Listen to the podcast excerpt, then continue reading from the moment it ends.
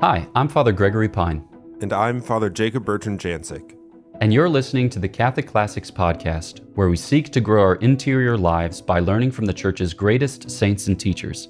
Each season, we'll read through a great work, explain its spiritual principles, and help you apply its timeless wisdom to your life. The Catholic Classics Podcast is brought to you by Ascension. This season, we are reading Ascension's edition of Confessions by St. Augustine.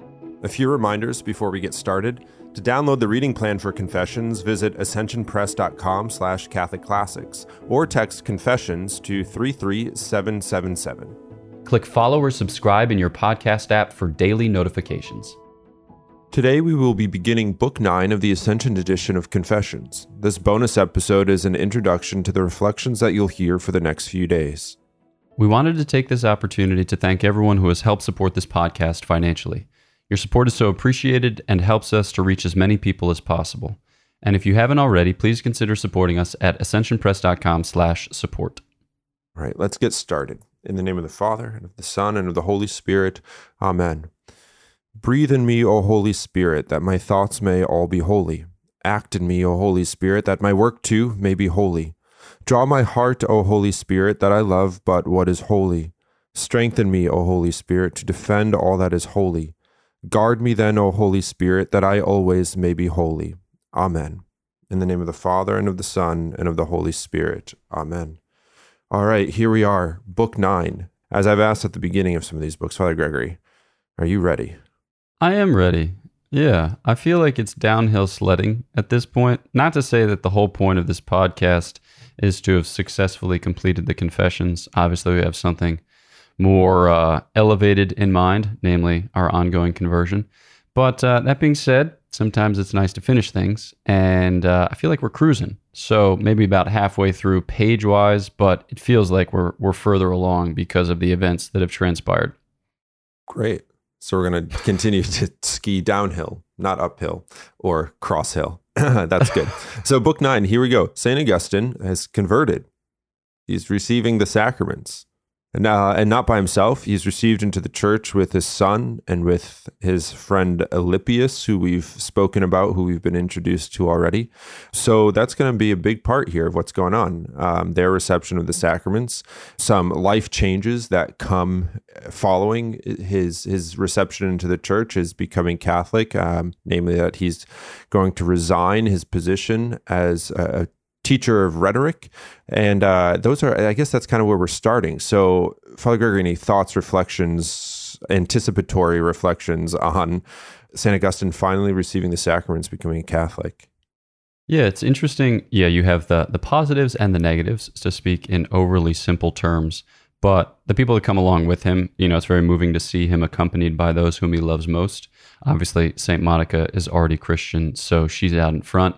Uh, but then, like you said, Deodatus and Alypius, and he makes mention of his other friends who are kind of working their way in that direction or come along shortly thereafter or receive the sacraments and then die. Speaking of the man who has the house there at Cassiacum, where they are for some time prior to, yeah, moving along down to Africa in due course. But then on the negative side, uh, you see he has to step back from his teaching post and yeah, his his kind of meditation on how best to do it is very I don't know, it's very simple, but it's also very heartening. Uh, but still, you see the human cost of conversion. Now, mind you, he hasn't been entirely comfortable in this situation for you know months and years because he feels himself to be something of a sophist in that he's teaching people how to argue but he's not necessarily teaching them how to argue for the truth or to come to a knowledge and appreciation of the truth. So you see that conflict and you see the difficulty of the decision but you also see how it liberates him. I personally have not experienced this in the same way but um, when talking to people who are thinking about you know quote unquote crossing the tiber uh, who might pertain to a protestant ecclesial communion are thinking about becoming roman catholic and maybe most of their life is bound up with you know their faith in the sense that they're very involved at church or all of their relationships are with people who share the same commitments and things like that. And and it's not just like oh you know i thought about god this way and now i'm going to think about god this way. It's like mm mm, your whole life is about to change. And that causes great fear trepidation anxiety sadness all of which is appropriate. But you see in the life of st augustine that if you trust in the lord uh, you know you'll mount up on wings of eagles and you will walk and not faint you will run and not grow weary And we see him go from grace to grace, not in the sense that positive emotions abound. I mean, he's circled about on every side by barbarians at the gates who are trying to destroy him and everything for which he's working. And yet, still, you know, the Lord is his strength and the Lord is his consolation. So it's beautiful. Yeah, it's I think this reality of of having to change your life in order to be a disciple of Christ is real for everybody. But uh, perhaps the example of someone thinking about converting makes the point all the more clear. You know, because it's a it's a bit it can be a lot more to leave, as you've described, a whole what support system, family way of living, all of this sort of you know these things behind in order to pursue Christ in the, in the church. And that's not to say that those things won't grow in the church you know after conversion but obviously those things take time and as you described are scary. But it also shows to us that even in our day-to-day pursuit of Christ our own sort of daily conversion, we're not um, exempt from the reality that our lives need to change and continually change and mature and grow so as to be a disciple of Christ, perhaps not in such profound ways as a convert or as St. Augustine, but St. Augustine's conversion and his, you know, leaving behind his job, his his change of all of this, it's it's just a reminder to us that there there's a cost to be with Christ. Um, and that's not to say we shouldn't pursue him because there is a cost, but there is a cost. And i mean christ is, is greater than what's left behind. So it's it's not as if we're getting something less in our following christ but it's a challenge. It can be a challenge. And i think it's good to recognize that.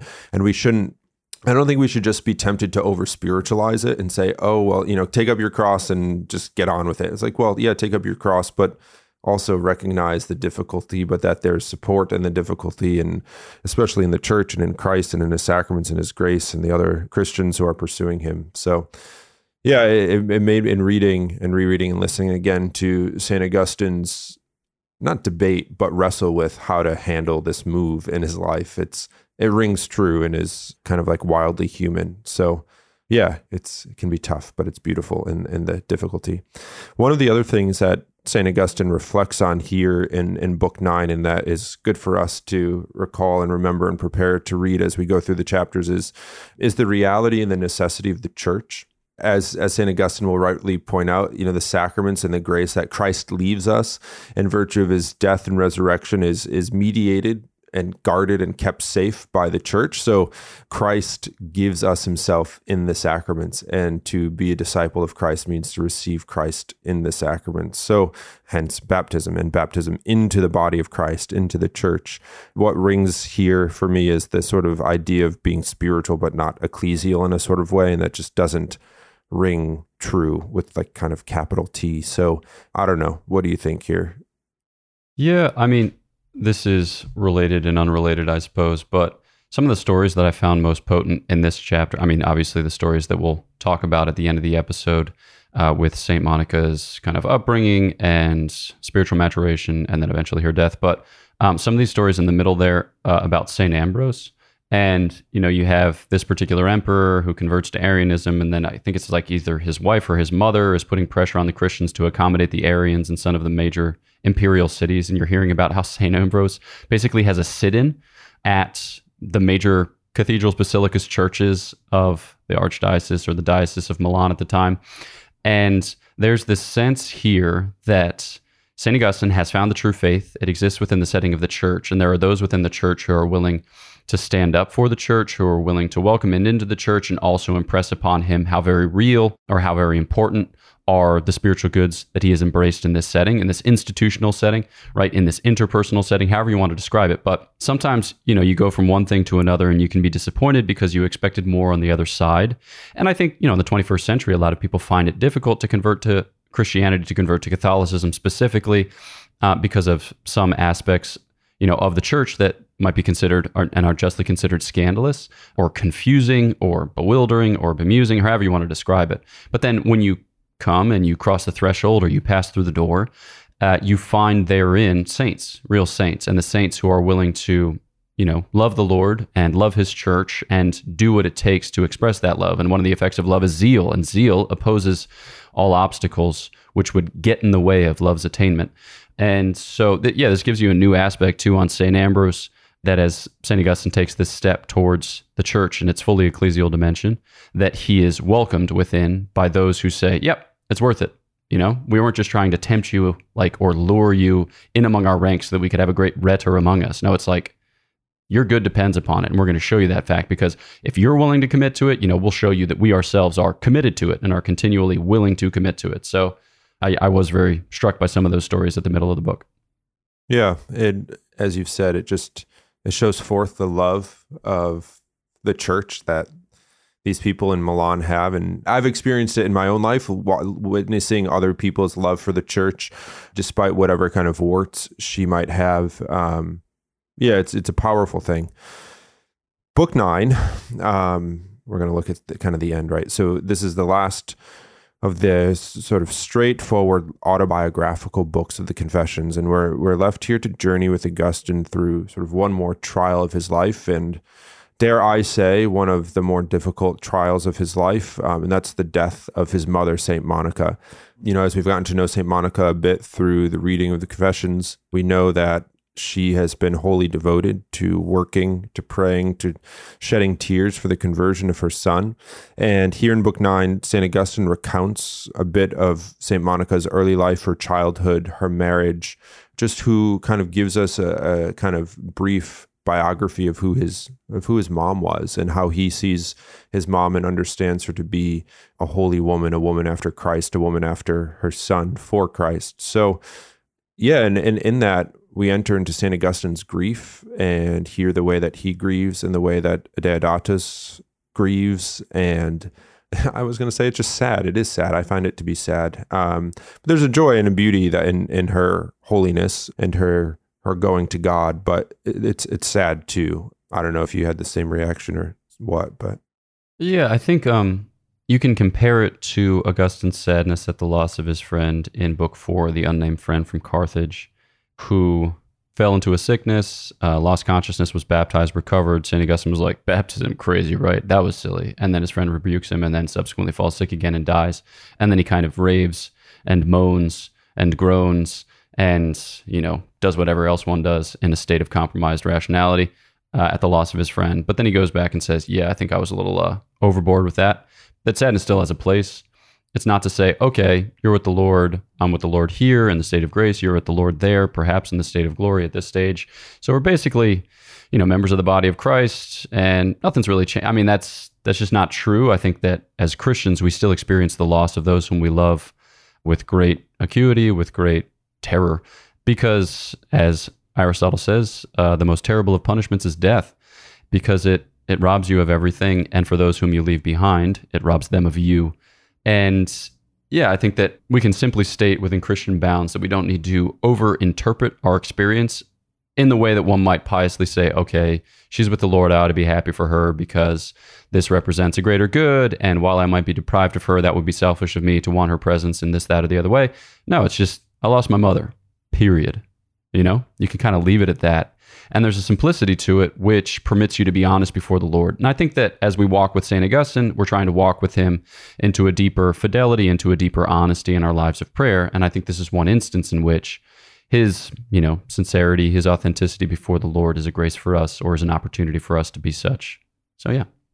Yeah, we've kind of, I, I book nine, I found to kind of be a roller coaster of emotion and kind of joy and grief and sadness, but all the while underpinned and girded and founded in the Lord. Um, so there's also, as you know, as you just mentioned, the death of his friend from Book Four. There's there's a difference here, and that's the surety of Christ in Augustine's life, and that's that's palpable, and that's yeah. The whole of the Confessions is is a praise and thanksgiving and confession of Augustine's praise and thanksgiving and reliance and faith in the Lord. But in some way, Book Nine brings that really to the fore. And Augustine doesn't, you know, he praises the Lord, he worships the Lord, he gives thanks, but he doesn't do it in a way that's sort of on the nose. You just see that alive in his life, in his coming to the church, in his sort of admiration for those who stand up for the church, in his trust in the Lord and the death of his mother and the sadness of the death of his mother